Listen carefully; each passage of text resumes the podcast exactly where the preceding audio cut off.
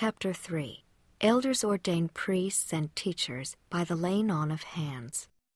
The manner which the disciples, who were called the elders of the church, ordained priests and teachers. After they had prayed unto the Father in the name of Christ, they laid their hands upon them and said, In the name of Jesus Christ, I ordain you to be a priest, or if he be a teacher, I ordain you to be a teacher, to preach repentance and remission of sins through Jesus Christ, by the endurance of faith on his name to the end. Amen.